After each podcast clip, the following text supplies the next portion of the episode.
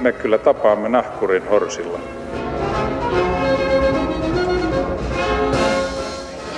Mä sanoin, että minä juon nyt kahvia.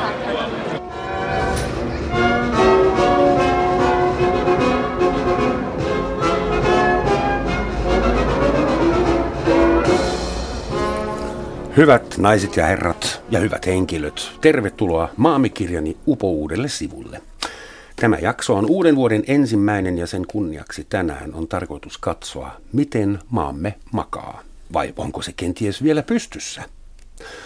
Ja kansakunnan henkistä ja fyysistä tilaa analysoimaan on studioon saapunut käytännön filosofian professori Esa Saarinen. Tervetuloa. Kiitoksia. Esa, jos sun pitäisi selittää jollekin ulkomaalaiselle henkilölle, joka ei tiedä Suomen tilasta mitään, ää, jos sun pitäisi selittää hänelle, miten Suomi jaksaa No mä sanoisin, vuonna että, 2016, mitä sanot? no mä sanoisin näin, että eh, hyvä kohta aloittaa on sanoa, että eh, omituinen porukka on omituisessa tilassa, josta on vähän vaikea saada selvää, mikä se on.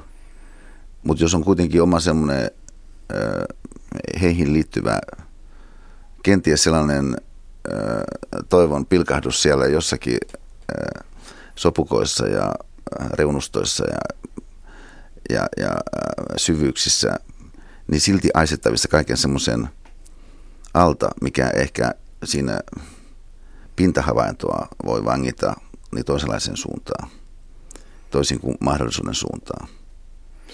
Tuota, anteeksi, mä en ihan niin hyvin tätä filosofiaa Suomea osaa. Mitä sä käytännössä tarkoitat? Et niinku, koska omituinen porukka, joka on omituisessa jamassa, niin tämähän pätee myös Vatikaanivaltioon. Aina. No varmaan se pätee ehkä monenlaisenkin. Et millä tavalla ympäristöä. Suomi on, missä jamassa Suomi on, missä, missä kiikastaa? No, no jotkut semmoiset linjat, jotka on, on toimineet, niin yskii tosi pahasti. Ja sitten samanaikaisesti niin ei ole niin selvää se, että, että mikä on sitten se ää, uusi linja. Ja ää, ison maiseman meidän ympärillä niin on monella tavalla pilvien peittämä. Ja myöskin sellaisia ukkosia iskee, jotka on odottamattomia. Niin ää, kaiken kaikkiaan, niin silloin se semmoinen, sanoisiko, määrätynlaisen ahdistuksen kautta tuleva arvaamattomuus yhtäältä mm-hmm. muodostaa osan sitä maisemaa keskeisellä tavalla, mutta toisaalta sitten, niin kun mä sanoin, että suomalaiset on omituinen porukka, niin ehkä mä sillä viittaan siihen, että, että me kuitenkaan ei olla oltu semmoinen mun mielestä, mä sanoisin, ää, mistään yhdestä tai kahdesta suunnasta määrittyvää ää, ryhmää, vaan me ollaan kuitenkin suht yksilöllisiä. Ja sitä kautta pystytään myöskin löytämään kaiken näköisiä uusiakin asioita odottamattomalla tavalla semmoisiin suuntiin, missä luultiin jo, että, että, että asiat jollakin määrätyllä tavalla, vaikka sanotaan suomalainen tällainen ää, pitkään valinnut käsitys oli se, että, että, että, että me ei oikein ei ole innostuneita puhumaan toistemme kanssa, mutta sitten kuitenkin me keksittiin tekstiviestit. Mm-hmm. Ja, ja tota, et, et, osoittautuu, että et suomalaiset onkin niinku suht innostuneet, sanotaan vaikka kännykän käyttäjiä. Et, et siis, että se kommunikaation muoto voikin sitten tulla jostakin toisesta suunnasta kuin semmoisesta suunnasta, missä siihen asti luultiin, että, että me ollaankin niinku suht, suht varautuneita ja ehkä sisäänpäin kääntyneitä.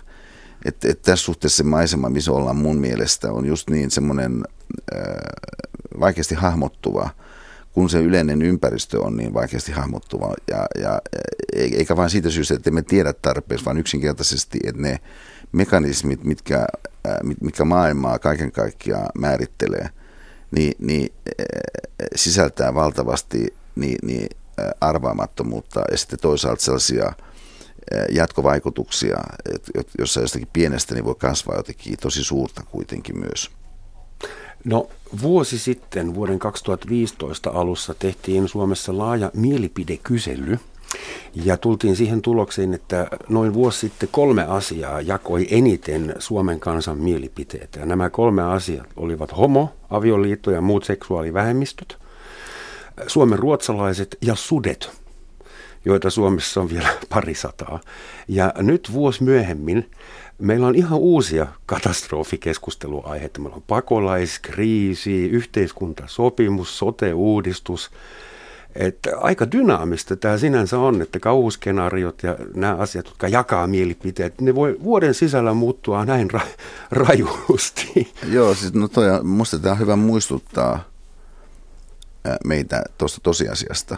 Siis siitä, että et, et, et tuollaiset päivän polttavuudet, niin, niin voi myöskin sitten varastaa huomioon, niin sitä kautta työntää syrjään, niin semmoiset ehkä vähän syvemmät ulottuvuudet, jotka sitten loppujen lopuksi kuitenkin pidemmässä katsannossa, niin äh, voikin osoittautua niiksi ratkaiseviksi myöskin niiltä osin, kun ajatellaan sellaista äh, uudistuvuuden äh, kysymystä, joka loppujen lopuksi on siis se oleellinen kysymys, että missä mitassa joku yhteiskunta kykenee uudistumaan, siis löytämään tapoja ää, elämään elinvoimaisesti siinä ympäristössä, missä se kyseinen yhteisö sitten kulloinkin elää, joka elinympäristö saattaa muuttua ja tietysti muuttuu ajanolon kaikissa tapauksissa. Mutta se, että et, et miten se uusiutuminen, niin sieltä nousee, niin se ei välttämättä ole heijastumaan siitä, että mitä ihmiset sanoo vaikka jossakin Gallupissa jotakin kysymystä koskien, mikä nyt on niin kuin tässä päällimmäisenä. Ja et, et pitää muistaa ehkä tuossa myöskin, että et, et on paljon sellaista ihmisten ajattelussa, joka ei näy pinnalle ylipäätänsä ihmisten asenteissa, niin voi olla sellaiset, kun kysyttäessä, niin se ihminen sanoo jotain, mutta sitten loppujen lopuksi niin, niin semmoinen syvempi perspektiivi niin, niin viekin muuhun kuin mihin se mielipiteen ilmaisu sinällään olisi antanut aiheen luulla, että mennään. No tällä hetkellä varmaan polttavin puheenaihe Suomen mediassa on tämä pakolaiskriisi, maahan muuttajuus, integrointi, kotoutaminen, turvapaikanhakijakeskukset ja mahdolliset lieveilmiöt.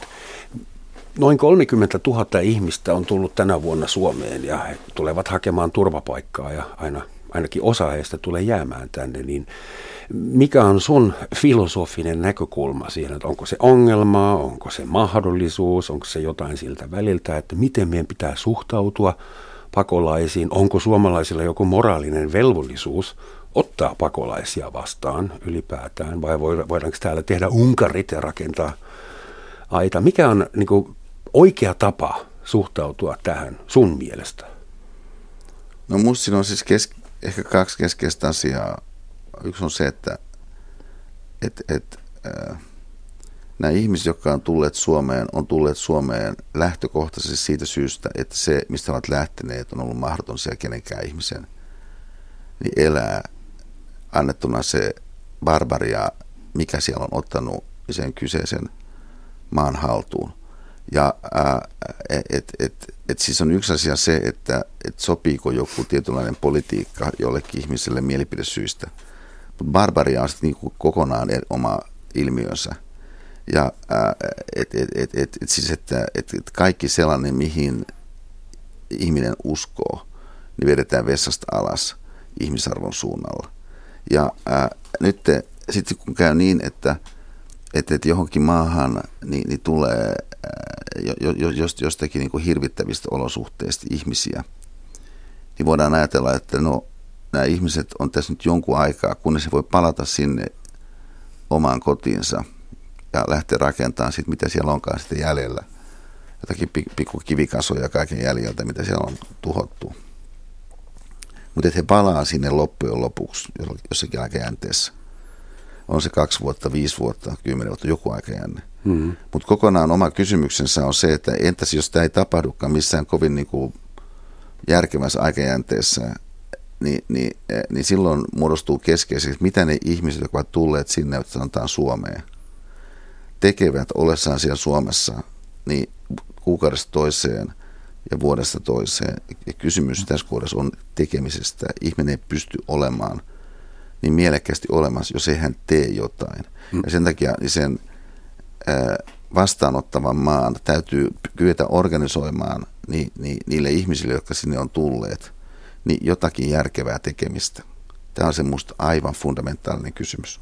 Totta, ja tällä hetkellä me tehdään päinvastoin. Me estetään näitä ihmisiä tekemästä mitään järkevää. Annetaan heille taskurahaa ja pannaan he asumaan yhdessä vanhaan urheiluhalliin. Niin, siis että se malli ää, auttaa hädässä olevia, joka, joka ehkä on jossakin ympäristössä siis toiminut, sanotaan vaikka suomalaisen työttömyyden suhteen. Siis se, että kun ihminen jää työttömäksi, niin maksetaan sitten korvausta siitä, että hän on nyt työtön, odottelemassa sitä, että hän pääsisi suunnilleen samaan työhön kuin missä hän aikaisemmin oli.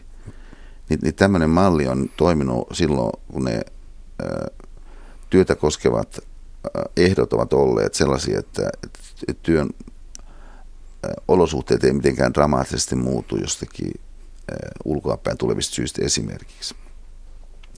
Mutta sitten kun se tilanne onkin näiltä osin ihan oleellisesti muuttunut, niin se kyseinen malli ei enää siinä uudessa ympäristössä olekaan toiminnallinen. Tämä on minusta myös aivan tavattoman tärkeää nähdä siihen, että kun joku rakenne jossain yhteiskunnassa, niin eihän se rakenne ole mitään muuta kuin yksi tapa, millä se yhteiskunta yrittää päästä eteenpäin.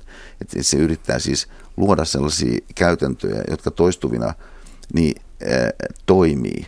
Mutta se voi olla, että se ympäristö on muuttunut niin, että se mikä joskus toimii, niin siinä uudessa tilanteessa ei toimi. Jolloin pitää löytää tapoja niin, niin, niin, niin tehdä se tilanne tehdä se toimivaksi niin uudessa asetelmassa. Mutta on kaikenlaisia voimia, mitkä voi haluta pitää yllä ne voimat sitä aikaisempaa – uudessa tilanteessa toimimatonta asetelmaa. Hmm. Tarkoittaako tämä sitä, että tulevaisuuden suomalaisten pitää olla enemmän taipu, taipuisia, ää, tottua siihen, että on lyhyempiä työrupeamia, erilaisia, pitääkö niin olla fleksiibeli tulevaisuudessa. Kun se vanha malli, että luetaan ylioppilaaksi, opiskellaan jotakin, ollaan töissä, kunnes päästään eläkkeelle, niin – Sulle se on just ja just melkein toiminut vielä, mutta sä voit olla viimeinen sukupolvi. Niin, niin no siis äh, kyllähän yksi piirre niin meidän omana aikana on se, että, että kaikenlaiset äh, syklit, kaikenlaiset sellaiset äh, ajalliset ympyrät, niin sulkeutuu nopeammin. Et, et kun joku alkaa, niin sitten se pysyy vain jonkun tietyn ajan ja sitten ollaankin taas uudessa tilanteessa – ja, ja tässä suhteessa niin, niin sopeutuvuus elinvoimaisella tavalla niin tarkoittaa sitä, että, että ihmiset löytää tapoja toimia, jotka semmoisessa tilanteessa, missä syklit on nopeampia, niin on toimivaa. Ja, ja et, et, et se tarkoittaa nyt sanotaan vaikka tarvetta oppia uusia juttuja, tarvetta oppia jotain uusia teknologioita, mutta samanaikaisesti myöskin siitä syntyy – tietenkin mahdollisuuksia sitten taas sen suhteen, että miten ihminen kokee itsensä myös suhteessa toisiin, koska silloin syntyy myöskin uusia mahdollisuuksia ihmisille antaa toisilleen jollain sellaisilla tavoilla, mitä aikaisemmin ei ollut, kun se kokonaisuus on toisenlainen. Mm. Se, se oleellinen asia mun kannalta katsoen siinä on toisaalta se, eh, mihin aikaisemmin tuossa viittasimme, siis joka on tekeminen, mutta mut toinen yhtä tärkeä ulottuvuus, että mitä se ihminen, joka tekee, tekee toisten kannalta. Ja, ja taas se, että mikä on merkityksellistä toisten kannalta, vaihtelee sen mukaan, minkälainen ympäristö on. Että on, kaikenlaista semmoista vaikkapa hoivaan liittyvää, jota, ää, mitä tarvitaan nyt enemmän kuin 30 vuotta sitten, koska hoivattavia ihmisiä on enemmän. Et, et mm. Ei tämä mitään raketteita ollenkaan. Ja et, ihmiset et, tarvitse enemmän hoivaa, koska ovat huomanneet sen. Ää, Jos joku olisi 50-luvulla perustanut Helsinkiin jonkun dayspaan tai wellness-laitoksen, niin se olisi varmaan mennyt konkurssiin saman ää, tien. O, no osittain noinkin, et siis siinä suhteessa, että, että yksilötasolla ää, niin, niin, ää, tietysti ihmiset kokee, että he tarvitsevat kaiken näköistä niin hyvinvointipalvelua nykyisin enemmän kuin vaikka 30 vuotta sitten. Mutta sitten taas toisaalta niin vanhoja ihmisiä, jotka tarvitsevat hoivaa, on enemmän. On, on enemmän. On ja, ja, ja, ja, ja siis tämä on trendi, mikä jatkuu. Ja et, et kyse on ikään kuin siitä vaan, että ihmiset ei niinku viitsi tehdä jotain, vaan, vaan yksinkertaisesti siitä, että ihmiset tarvitsee sellaista apua – vaikka fyysisen kuntonsa vuoksi, mitä samalla tavalla aikaisemmassa vaiheessa tarvittu yksinkertaisesti, koska niin vanhoja mm. ihmisiä ei ollut samassa mitassa. Että et siis, et sellaista tekemistä, mikä liittyy toisiin ihmisiin ja heidän toisten ihmisten arvokkaan, ihmisen, arvokkaan elämän mahdollistamiseen, niin semmoista työtä on uudella tavalla olemassa, mutta sitten jonkun pitää tehdä se työ. Mutta kun se tekee se joku sen työn, niin se, se on myöskin siinä mielessä palkitsevaa sen kokonaisuuden kannalta, että, että, että syntyy jotain merkityksellistä toisille ihmisille, jotka on osa sitä kokonaisuutta, mihin itsekin se ihminen kuuluu. Äsken puhuit siitä, että ihmisen pitää olla hyvä sopeutumaan uudessa ympäristössä, muuttuvassa maailmassa, kiihtyvällä vauhdilla muuttuvassa maailmassa. Tähän kuulostaa ihan sosiaalidarwinin äh, opilta, että only the flexible shall survive, että sopeudu, lähde tai kuole. Millaisia sopeutuja sun mielestä suomalaiset ovat? Täällähän viljellään semmoista legenda, me ollaan todella juroja, emme tingi tuumaakaan, meille ei koskaan muutu mikään. Ja sitten toiselta Tamagotchi tulee ihan ensimmäiseksi Suomeen, koska Suomi on hyvä testimarkkina, kun täällä ollaan niin uutuuden haluisia. Et niin kuin, mikä on sun mielestä todellisuus? Onko suomalaiset jäykkiä, huonoja sopeutuja vai onko ne ihan yberadaptoituja? No mä sanoisin ehkä suomalaisista, että, että tässäkin kohdassa niin, niin, niin se totuus ei ole ihan noin vaan sieltä esiin poimittavissa. Et, et, et, et, ehkä pääperiaate on se, että et, et usein suomalaisten osalta – niin, niin, niin pinta johtaa harhaan. Mutta toisaalta pinta on kuitenkin toisten ihmisten kannalta, jotka siihen pintaan nähden virittyy, niin realiteetti, että et se synnyttää vaikutelman, joka sitten puolestaan niin voi ylläpitää jotain semmoista, mikä ehkä ei olisikaan ollut paikallaan annettuna se, mitä siellä on sen pinnan takana. Ja, ja mä sanoisin, että e, e, me, me ei tässä vaiheessa mun kannalta, niin me ei tässä vaiheessa tiedetä, että, että kuinka sopeutuvainen porukka suomalaiset on semmoisessa ympäristössä, missä nyt ollaan. Ja, ja, ja, ja jossa, jossa ympäristössä on kaiken näköistä myöskin semmoista, mihin nähden meillä ei ole ehkä valmiit viitepisteitä, että, että, että me sopeuduimme aika hienosti elämään niin, niin kommunistisen neuvostoliiton naapurissa. Että tässä onnistuimme ja, ja äh, varmaankaan ei niin kuin täydellisesti siihen liittyy kaiken näköistä äh, myöskin semmoista äh, sivuvaikutusta, joka nyt oli kielteistä vaikkapa sen suhteen, että se sukupolvi, joka sen ihmeen, että Suomi säilyi itsenäisenä, sai aikaiseksi, ei saanut osakseen sitä arvonantoa ja kunnioitusta, mikä heille kuuluu ennen kuin vasta sitten romahduksen jälkeen, hajoamisen jälkeen, 90-luvun alusta lähtien – mutta, äh, mutta kaiken kaikkiaan voisi sanoa, että, että, että siinä tilanteessa suomalaiset ja Suomi niin, niin sopeutuu aika hienosti niin siihen jälleenrakentamisen projektiin myöskin sitten voimansa onnistuneesti kohdistaen, mikä tilanne sodan jälkeen syntyy. Mutta ollaanko me sitten sopeutuvia nyt tämmöisessä ympäristössä, jossa tulee siis uudenlaisia mahdollisuuksia monenlaisista hämmästyttävistä suunnista – ja, ja, ja myöskin teknologioiden kautta, jotka ei ole meille välttämättä niin kuin tuttuja suhteessa myös kaiken näköiseen sellaiseen toistemme kanssa toimimiseen, mikä myöskin on niin kuin monella tavalla niin kuin uudenlaista. Vaikkapa se, että, että, että, että, että olemme vuorovaikutuksessa, mutta emme välttämättä fyysisessä vuorovaikutuksessa. Mm. Toisaalta sitten, kun olemme vuorovaikutus fyysisesti, niin, niin voihan olla, että siinäkin on niin kuin uudenlaisia piirteitä, että tällainen pitää muistaa, että kuitenkin kaupunkimainen kulttuurikin on aika uutta Suomessa. Niin, niin, e, e, et, ja, mutta kyllähän me nyt ollaan siihen aika mukavasti, mä sanoisin, tässä sopeuduttu, että monet näistä ää, Suomen kaupungeista niin on kyllä aika hienoja kaupunkeja kaupungeiksi. Ja, ja e, et, et, et, vaikka jälleen siis voi sanoa, että et puuttuu sitä ja puuttuu tätä, niin, niin ää, kyllä meillä on niin kaiken näköistä semmoista – ikään kuin näyttöä sopeutumisesta olemassa, mutta sopeutuminenhan siihen nykyiseen tilanteeseen ei, ei ole johdettavissa niistä aikaisemmista mitenkään välttämättä.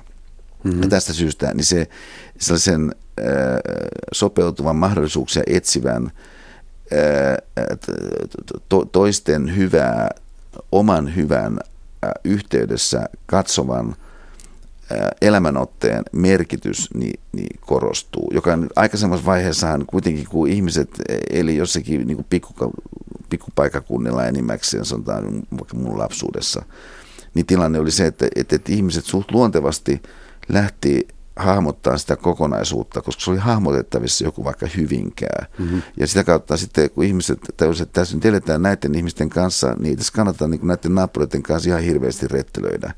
Ja näin syntyi sitten niin kuin huikea jälleenrakennuksen tosi onnistunut projekti. Mutta, äh, mutta, mutta nyt meidän elinympäristö on tässä suhteessa ikään kuin sekavampia. Ja, ja se ei ole sillä selvää yksilötasolla, että et, et, et mihin kokonaisuuteen mä oikeastaan kuulun, kenen kanssa mä tässä niin elän, kehen nähden mun ainakin kannattaa, niin semmoinen hyvän tahtoinen tuota, luottamus tietoisesti niin, niin rakentaa. Ja, ja, ja tämä on minusta iso henkinen niin tällainen ää, särökohta potentiaalisesti, jolla voi olla ihan valtavia vaikutuksia, koska kuitenkin me olemme sillä tavalla niin toistemme kanssa niin tätä Suomea tähän asti rakentaneet, että et, et se onnistuneisuus siinä semmoisesta niin yhdessä onnistumisen ideologiasta, ikään kuin filosofiasta käsin, niin, niin, joka nyt on musta uhattuna niin, niin tämä ainakin niin, että ei ole ilmeisesti, miten se jatkuu, niin, niin herättää ison semmoisen meistä itsestämme syntyvän niin, niin, pilven sinne auringon eteen taivaalle. Koko ajan puhutaan siitä, että Suomen yhteiskunta on jakautunut, polarisoitunut tai peräti pirstoutunut nykyään – ja tämä sun äskeinen analyysi kuulosti vähän siltä, että sä diagnosoit Suomelle tuommoista hämmennyksen tilaa ilmeisesti.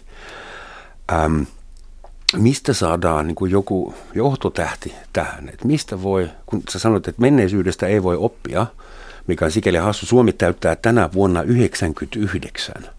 Että jos Suomi olisi henkilö, niin todennäköisesti hän olisi nainen, koska harva mies elää niin vanhaksi – ja hän olisi hampaaton ja häneen ei enää kauheasti luotettaisi, häneltä ei enää kysyttäisi vakavia asioita 99-vuotiaalta, vaan hänestä otettaisiin valokuva ja laitettaisiin lehteen, että tässä on meidän hyvinvoiva vanhus. Eli niin kuin, niin, mutta jos onko Suomi mummo? E, e, e, siis mä, mä sanoisin näin, että mä onko innostunut nyt, tuosta, eikö mä innostun tuosta näkökulmasta, siis koska mähän on nyt jo pidemmän aikaa, niin myöskin mun luentojen yhteydessä niin, niin yrittänyt kehitellä tällaista, tällaista niin kuin, mummoviisauden, hohdokkuuden, räjähdysvoimasta teemaa.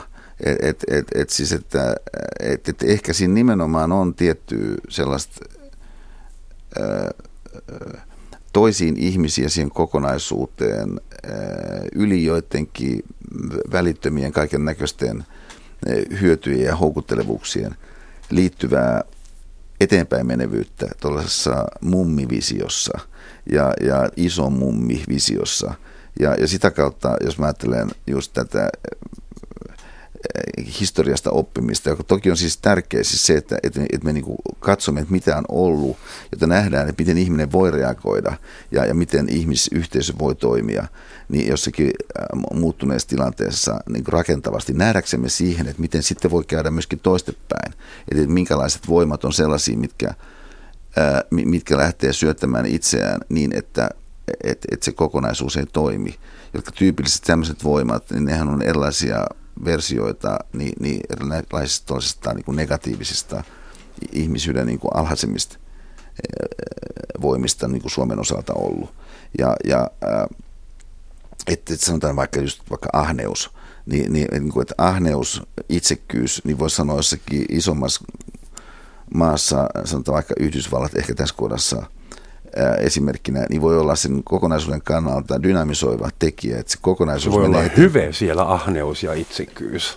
Kyllä, niin, siis se voi olla hyve, paitsi niin, että se ajatellaan yksilötasolla hyveenä, ja, tai että se kulttuurisesti hyveenä, myöskin siinä ihan kuin aidos mielessä, että se tuottaa hyvää sille kokonaisuudelle. Näin voi olla. Mutta mä sanoisin, että Suomessa ainakin samassa mitassa, niin se ei kyllä koskaan ei ole ollut. Ja, ja et, et, et siis tässä suhteessa niin, niin me, me tarvitsemme toisenlaisia voimia, toisenlaisia mun mielestä sellaisia, mihin, no Lincolnhan viittaa siihen vilkaistuessa puheessaan, mä tykkään siitä kielikuvasta, siis olemuksemme paremmat enkelit. Että et me tarvitaan niin kuin myötätuntoisuutta esimerkiksi rohkeuden ohella. Me, me tarvimme kykyä ymmärtää toisiamme. Mä uskon niin semmoisessa pienessä ryhmässä, mitä me kuitenkin maailman suhteen ajatellen olemme. Ja, ja, ja, ja sitä kautta niin, niin me tarvitsemme myöskin sellaisia niin kuin ihmisyyden positiivisia voimia. Mutta nämä ihmisyyden positiiviset voimat on sellaisia, jotka, siis jokaisessa meissä olevat positiiviset voimat, jotka on herkästi uhattuina erinäköisen niin, niin sellaisen pintahärnäävyyden voimille, ja, ja, jota taas sitten puolestaan voi ruokkia monenlaiset, niin siinä ajassa, missä eletään, olevat ilmiöt paljon syvemmin kuin mitä nopea tarkastelu paljastaa. Siis vaikkapa, että et, et, et joukkoviestimien logiikka voi ohjata siihen, että erinäköiset tosi, to, to, tosi niin kuin kuohuttavat kielteisyysilmiöt niin, niin yksittäisinä voi muodostuukin ikään kuin määrääviksi niin, mm. niin tarpeeksi suuren määrän ihmisiä kannalta tai että jotkut ääriryhmät niin voi alkaa muodostaa niin, niin sellaista sen oman vastakkainasettelunsa kautta. Niin toisissaan nähden ne ääriryhmät niin, niin ikään kuin semmoisen hallitsevan tunnelman niin, niin koko sen valt, valtavan enemmistönkin kannalta, joka ei kuulu niin ehkä millään tavalla sympatiseeraa kumpaakaan niistä ääryhmistä. Että tässä suhteessa sellainen vastakkainasettelun ö, sanasto ja vastakkainasettelun ajattelutapa, mä sanoisin lähtökohtaisesti Suomen kannalta kyllä ei ole, meidän suomalaisten kannalta niin ei ole semmoinen, mikä veisi meitä lähtökohtaisesti eteenpäin. Hmm. Mä mietin, kun sä puhut ääriryhmistä, niin millaisia ääriryhmiä meillä Suomessa on? Ainoa ääriryhmä tai ensimmäinen, joka tulee mieleen, on töylyläiset akateemisesti koulutetut ää, maratonarit, jotka syövät luomuruokaa ja maksavat 20 euroa kilosta brokkolia. Et se on mun mielestä yksi ekstreemiryhmä Suomessa, mutta ilmeisesti ei kovin vaarallinen ainakaan, eivät mellakoi kadulla. Mutta missä sä näet ääriryhmiä? No, äh, no jos me ajatellaan se siis siitä näkökulmasta, että, että, että, että mitä, ää, äh, mitä sosiaalinen media ja mitä sitten joukkoviestinnät omassa logiikassaan siis maailmanlaajuisesti on synnyttänyt. Ne on synnyttänyt siis niin kuin täysin ällistyttävän ilmiön käytännössä muutamassa vuodessa. Puhutaan jo, tässä vihakulttuurista nyt vai? Öö, niin, no siis mä, ehkä mä ajattelen kaikkein keskeisimmin nyt tässä kohdassa siis tätä – tätä niin kuin ISIS-järjestön kautta, tai niin sanottu, mikä hän sit, mitä sitten halukaan olla, mutta kutsutaan nyt järjestöksi. Daesh, joka, joka, joka, joka kuitenkin on vaan siis äh, joku määrä ihmisiä, äh, puhutaan niin taistelijaa lukumääräisesti niin kuin kenties jostakin muutamasta kymmenestä tuhannesta, niin mutta jotka onkin synnyttänyt niin semmoisen ilmiön, että, että meillä on nyt täällä niin kuin 30 000 pakolaista niin kuin Suomessa. Mm-hmm. ja, ja, ja koko Eurooppa äh, niin on sekaisin. Ja samanaikaisesti niin kuin koko maailman niin, niin, niin tähän asti kuitenkin enemmän tai vähemmän järjestäytyneeksi äh, ajatellut yhteiskunnat, semmoiset, jotka muuten on niin kuin täysin toisessa kanssa ristiriidassa – niin, niin, niin, niin, niin, niin kaikkia näitä härnätään niin tämän, tämän niin kuin yhden tahon toimesta. Niin tämä mahdollistuu siis sen kautta, että, että, että, että, että nykypäivänä niin, niin jokin niin kuin tarpeeksi äärimmäinen niin pääsee nousemaan sieltä esiin sellaisella tavalla, että, että, että, että uudenlaiset voimat niin lähteekin ylläpitämään sitä jotakin, vaikka se olisi itsessään pientä lukumääräisesti. Mm-hmm. Niin siinä, siinä suhteessa, jos me ajatellaan nyt niin kuin Suomea erityisesti, niin meillä ei ole sillä tavalla ääriryhmiä tällä hetkellä. Mutta mut se tilanne voi olla niinku kahden vuoden kuluttua niinku ihan tosi erilainen, niinku täysin ällistyttävästi. Just tällä samalla logiikalla ikään kuin niinku siihen maan sisäiseen tilanteeseen nähden äh, suhteutettuna, kuin, mikä, mikä toi niinku ISIS-homma on niinku, tavallaan niinku valti, valtiopolitiikan tasolla. Sitä paitsi tiedämme ikävä kyllä, että ei tarvita edes ääriryhmiä, vaan yksi pimahtanut yksilö riittää. Joku Breivik tai joku vastaavanlainen, joka kuuluu eri uskontoon. Niin, Yks, niin. yksikin riittää, ei tarvita edes ryhmää. Niin no siis kyllä yks, yksikin ihminen saa, saa paljon pahaa aikaiseksi, mutta sitten siinä on vielä se, että kun nyt joku ihminen, joka saa paljon pahaa aikaiseksi kuin yksi taho, niin se hankaluus syntyy siitä, että jos muiden kannalta tämä joku taho – sitten ilmentääkin jotain sellaista, joka jostakin syystä, niin sitten joko positiivisessa mielessä tai negatiivisessa mielessä, niin, niin, niin tota, ää, lähteekin kasvamaan siitä yksittäisestä ihmisestä jostakin joksikin niin kuin laajemmaksi ilmiöksi. Niin silloin, silloin mulla on tekemisissä semmoisten kertautuvien voimien kan, kanssa, jossa se vipu voi, voi olla niin kuin uudenlainen ja siinä suhteessa niin kuin vaikeasti hallittavissa. Ollaanko me sun mielestä Suomessa ja muuallakin pinnallistumassa esimerkiksi sosiaalisen median kautta, että meidän, meidän attention span on enää kolme sekuntia, meillä tulee tuhansia viestejä, me lähetetään me tuhansia viestejä. Tekeekö se meistä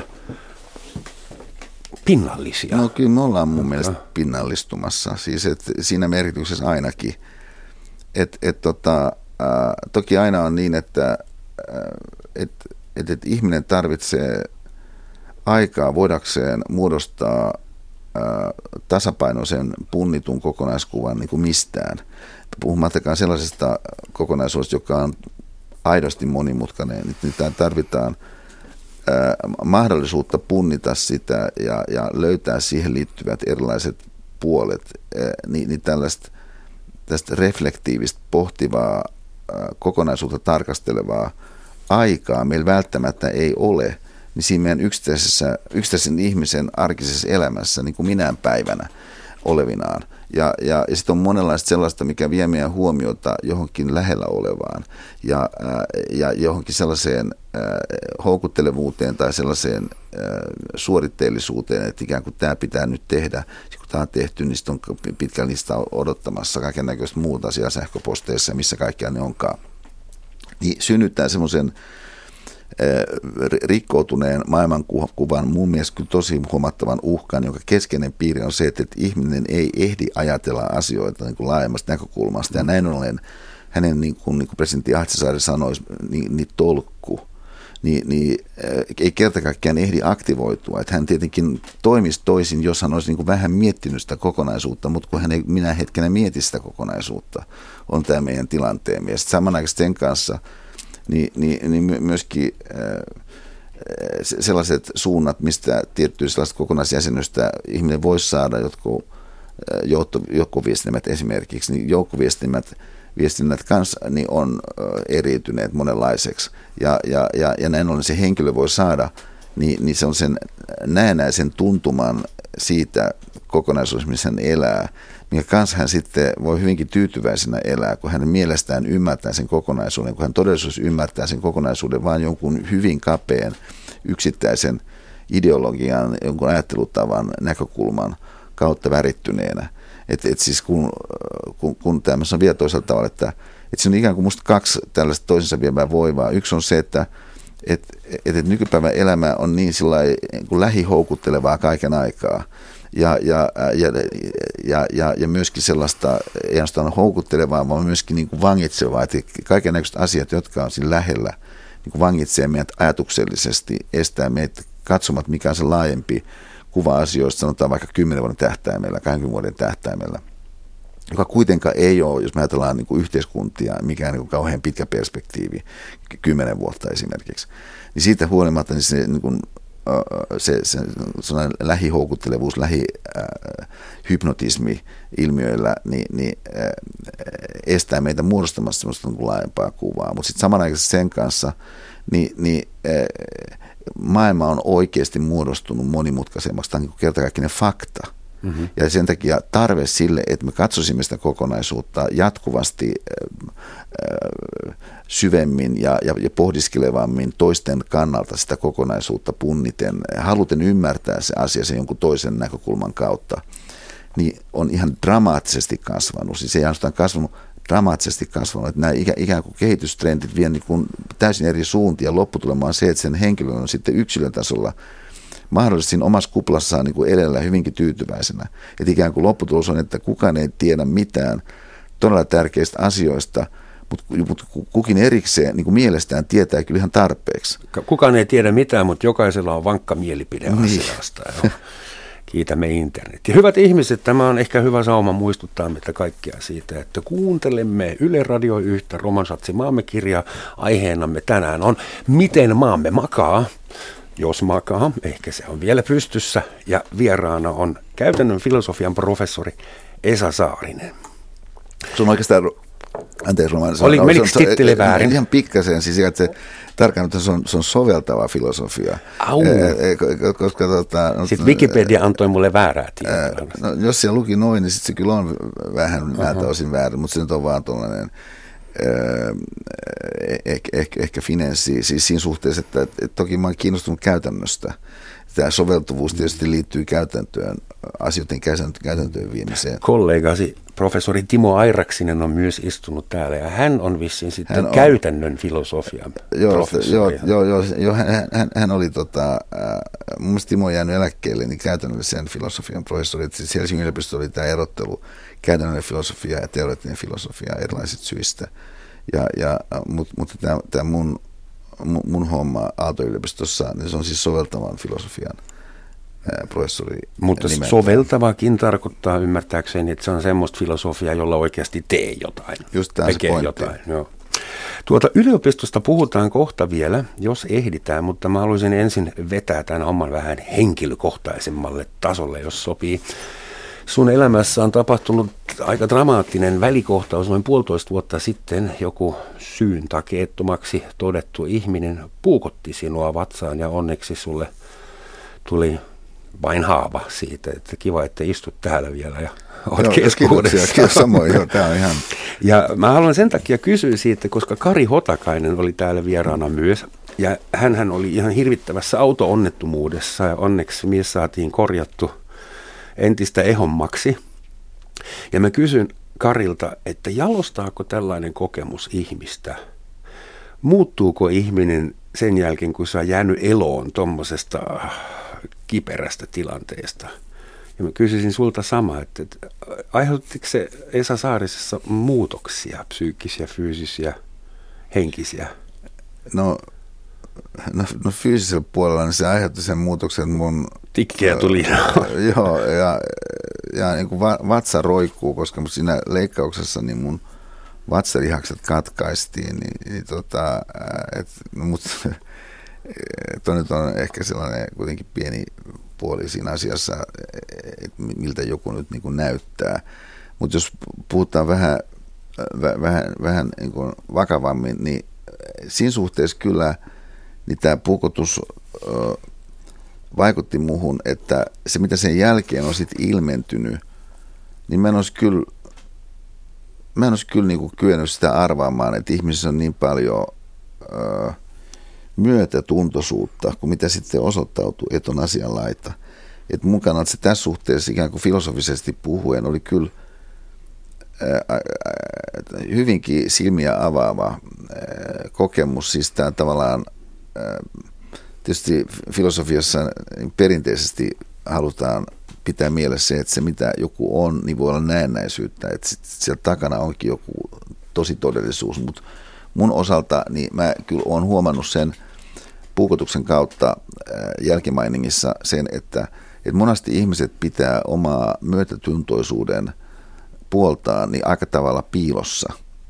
Ja, ja, ja kun he pitää sitä myötätuntoisuuden ää, äh, sinänsä voisi ajatella äh, kaikissa ulottuvuuksissa, kaikissa suhteissa niin kuin myönteistä ulottuvuutta on piilossa. Se tarkoittaa, että kaikenlaista semmoista hyvää on piilossa koko ajan, mikä sitten taas toisten ihmisten kannalta varmaan monessa tapauksessa jää piiloon jolloin sitten se ei muodostu ikään kuin yhteisöllisesti eteenpäin viemäksi voimaksi, koska ihmisten käsitys toisistaan onkin näiltä osin virheellinen.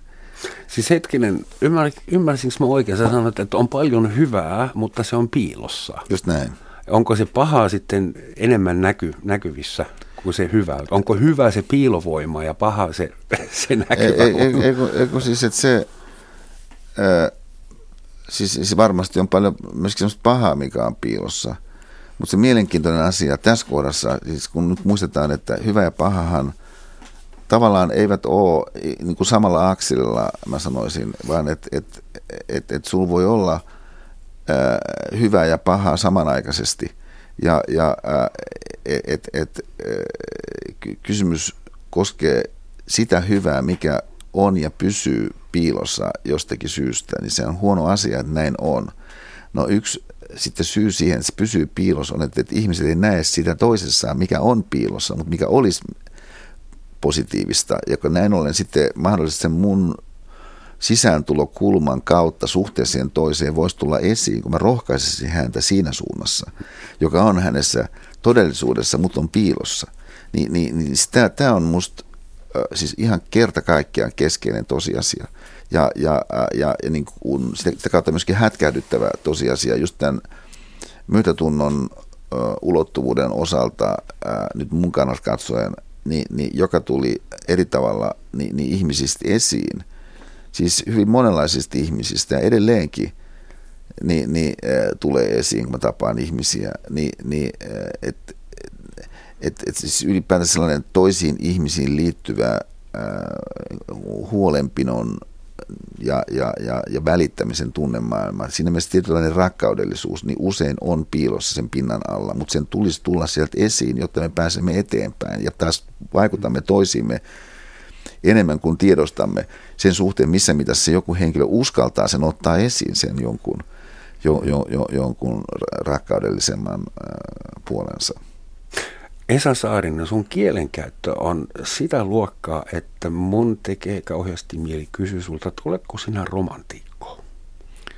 No kyllähän mä oon romantikko. Et, et, et siis, äh, Optimisti.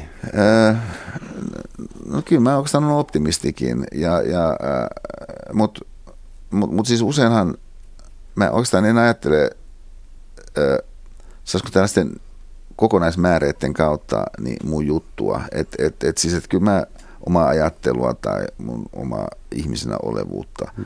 Että et, et, et päinvastoin mä ehkä suhtaudun jossain määrin varauksellisesti niin yleismääreisiin, vaikka että, että onko henkilö ujo vai eikö hän ujo. Et, et sit, no kouluaikana mä olin ihan hmm. tosi ujo ja, ja et verrattuna moneen muuhun. Ja, ja olenko mä sosiaalinen vai enkö mä sosiaalinen.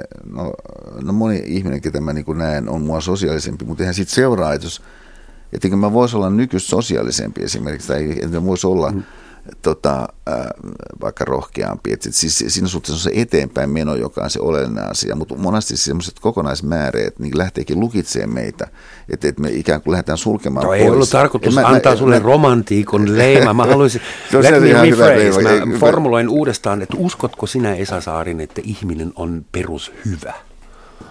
Sitä mä tarkoitin optimismi no, romantiikalla. Joo, kyllä, sulla on, oletko antropo fiili vai antropofobi? No kyllä ky, ky, ky, ky, mun ajattelu ja toiminta ja maailmankuva niin lähtee semmoisesta ihmisuskoisuudesta, ja, ja, ää, joka on siis eri asia kuin se, että et, et, et, et miten paljon erilaista sellaista voimaa sisältyy ihmisenä olemiseen ja ihmisyyteen ja ihmisiin kollektiiveina, joka on äh, kauhistuttavaa. Mutta mut, mut se ei muuta sitä tosiasiaa, etteikö ihmisissä ole sellaista hyvää, mikä eri syistä vaan on kätkössä. Ja, ja, äh, ja jonka taas sitten puolestaan ää, äh, esiin avaaminen ja, ja vapauttaminen ja vahvistaminen, niin, niin kannalta ajatellen on yksi sitten mun oman toiminnan tällaisia ihan keskeisiä kulmakiviä siinä muodossa, millä mä toimin, joka on ää, aika paljon oikeastaan luennointi. Siis se, että, että me luoda sen luennon kautta sellaisen tilanteen, missä ihmiset vois kytkeytyy omiin semmoisiin ajatuksiinsa, jotka liittyy juuri tähän kätkös olevan puoleen, mitä tässä koskettelimme. Siis tällainen ää, siis oma esimerkiksi myötätuntoisempi, rakkaudellisempi puoli. Että se ihminen omassa ajatuksessaan siinä tilanteessa voisi löytää yhteyksiä omaan kokemusmaailmaansa ja, ja omaan todellisuuteensa – ei niin, että häntä opetetaan siinä jossakin suunnassa, vaan nimenomaan sen kautta, että, että hänen oma, oma pohdintansa niin lähtee kulkemaan niin johonkin semmoisiin äh, sielun sopukoihin sen tilanteen kautta, että sieltä löytyy se eteenpäin vievä äh, niin, niin oivallusmomentum. Kuinka sä omasta mielestäsi sun messaging kanssa ja sun oppien kanssa ja sun luentojen kanssa äh, sovit nykyaikaiseen, ybertehokkaaseen, tulosorientoituneeseen suomalaiseen korkeakoulumaisemaan? No mun mielestä mä sovellun sinne, mun mielestä mä sovellun siihen ihan loistavasti. Ja, ja et, et, tota, pitää muistaa ensiksikin, että et, et, et yliopiston maailmahan yksi keskeinen tunnusmerkki on, että se on moninainen maailma. Ja, ja, ää, ja se, että se on moninainen, ei tarkoita vain sitä, että siellä on monia eri oppiaineita, vaan että, että on monenlaisia erilaisia lähestymisiä, myöskin monenlaisia erilaisia vastuita ja kunniatehtäviä, mikä jollakin yliopiston opettajalla esimerkiksi musta niin kuin hyvällä syyllä voi katsoa, että on, että, että, että sanotaan tutkimuksellinen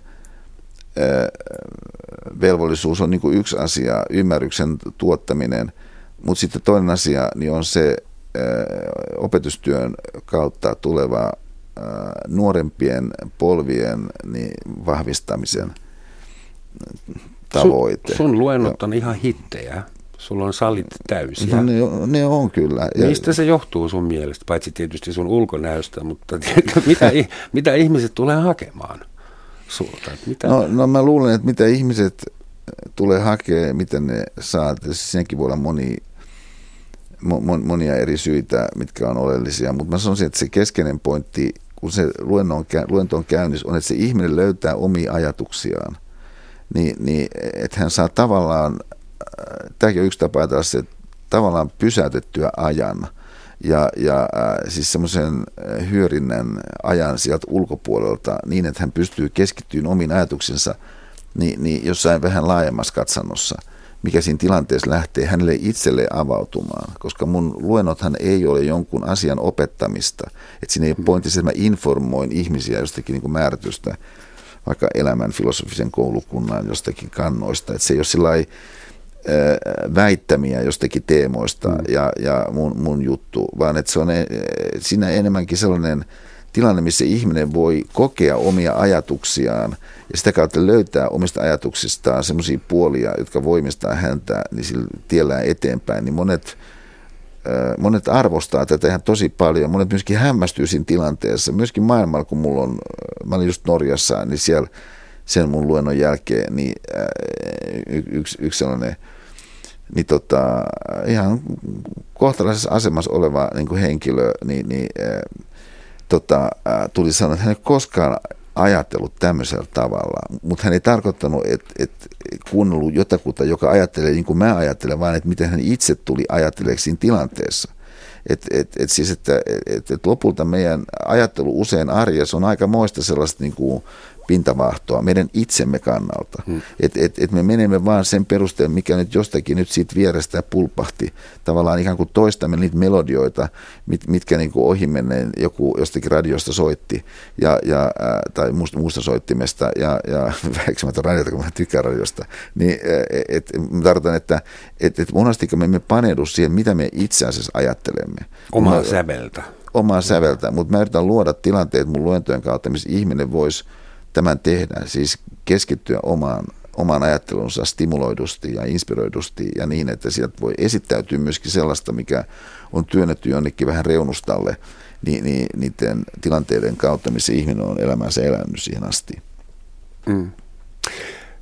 Sä olet paitsi filosofian professori myös kai toimarina firmassa nimeltä Muutostehdas.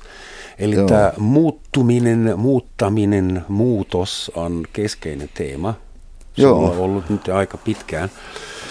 Millä tavalla, mitä sä veikkaat tänä vuonna 2016, että miten Suomi tulee tänä vuonna muuttumaan ja mitä meidän pitää tehdä, kuinka itse meinaat olla osa sitä muutosta, kuinka sinä meinaat muuttaa Suomea tänä vuonna? No,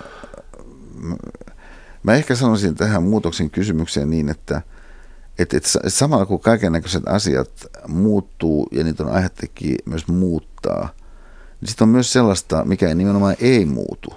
Ja, ja, ja mä ehkä painottaisin sitä, että, että miten mä toivoisin, että asiat 2006 vuonna Suomessa muuttuisi. 16. mitä mä sanoin? 2000, 2006, mutta... 2016, anteeksi. Kymmenen vuotta sitten. Joo, joo, joo. niin 2016 niin miten mä toivoisin, että, että, että asiat äh, muuttuisi, olisi, että että, että, että, että meidän suomalaisten ja Suomessa äh, elämäämme elävien ihmisten niin, niin äh, käsitys siitä, että, että, että, että mikä ei muutu ja minkä ei ole niin kuin aihettakaan muuttua niissä fundamenteissa, niin että, että me tässä suhteessa niin, niin onnistuisimme kirkastamaan käsitystämme niin toistemme hyväksi, niin kuin mä uskon, että siinä automaattisesti tapahtuisi, koska siis ei, ei, ei, esimerkiksi se, että se tosiasia, että, että et, et ihmiset onnistuu toistensa kanssa paremmin kuin yksin, niin tämä on muuttumaton perustosiasia ihmisen olevuudesta. Että yhdessä on helpompaa. Yhdessä on helpompaa ja parempaa ja toimivampaa ja eteenpäin viemempää ja, ja, ja tuloksellisempaa. Ja edelleen, että et, et, et, et, et jos ihmiset toimii toisensa kanssa semmoisella tavalla, mikä, mikä välittyy toisille vähättelevyytenä, mikä välittyy toisille itsekyytenä, niin, niin tämä ei toimi. On fundamentaalinen perustosiasia, joka ei muutu miksikään. Ja, ja et, et, et, et sellainen äh, ihmisyyteen liittyvien tiettyjen muuttumattomien äh, perustosiasioiden muuttunut oivallus niin, niin on se, mitä mä toivoisin, että 2016 niin, niin tässä Suomessa tapahtuisi. Ja mä uskon, että jos se taas tapahtuisi, niin silloin olisi valtavia seurauksia niin sen suhteen, millaista mm. yhteiskuntaa me tässä yhdessä onnistuisimme rakentamaan.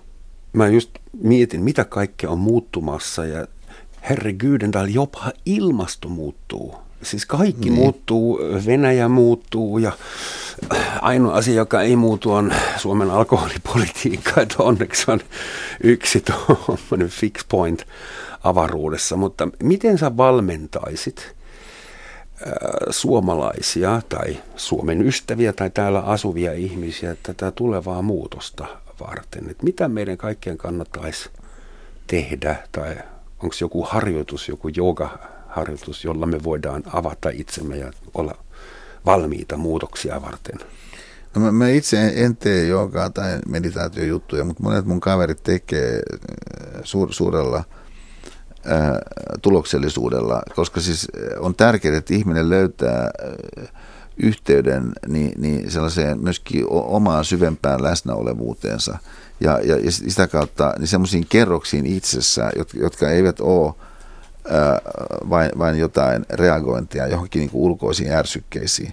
Et, et, et, et, siinä suhteessa onko sitten jollekin se, että hän kävelee jossakin metsässä tai menee luontoon jossakin muussa muodossa, että hän niin kuin rauhoittuu, niin kaiken semmoisen niin ulkoisen impulssimaailman tuoksinnasta on musta kyllä niin kuin tärkeää, jos halutaan ajatella asioita tolkullisesti, uudelleen käytetäänkö presidentti mm-hmm. et, et, joka tarkoittaa taas, että tolkullinen ajattelu sitä, että, että me paneudutaan asioihin, katsotaan sitä kokonaisuutta, halutaan ymmärtää se näkökulma, mikä toisella on siihen kokonaisuuteen, mikä me yhdessä jaetaan. Tämä kuulosti erittäin käytännönläheiseltä viestiltä, että in times of trouble, rauhoitu. Kyllä, ja ajattele sitä no, ja taaksepäin ja ajattele solkullisesti. No näin. Esa Saarinen, filosofian professori ja paljon muutakin. Suuret kiitokset tästä tunteroisesta, että mä nyt lähden prosessoimaan ja katson, että mitä mä löydän itsestäni tämän meidän keskustelun perusteella. Kiitos, teillä oli ilo olla. Toivotan sulle, tekniikalle, kuulijoille ja varsinkin itselleni erittäin hyvää, menestyksekästä, onnellista muutosvuotta 2016.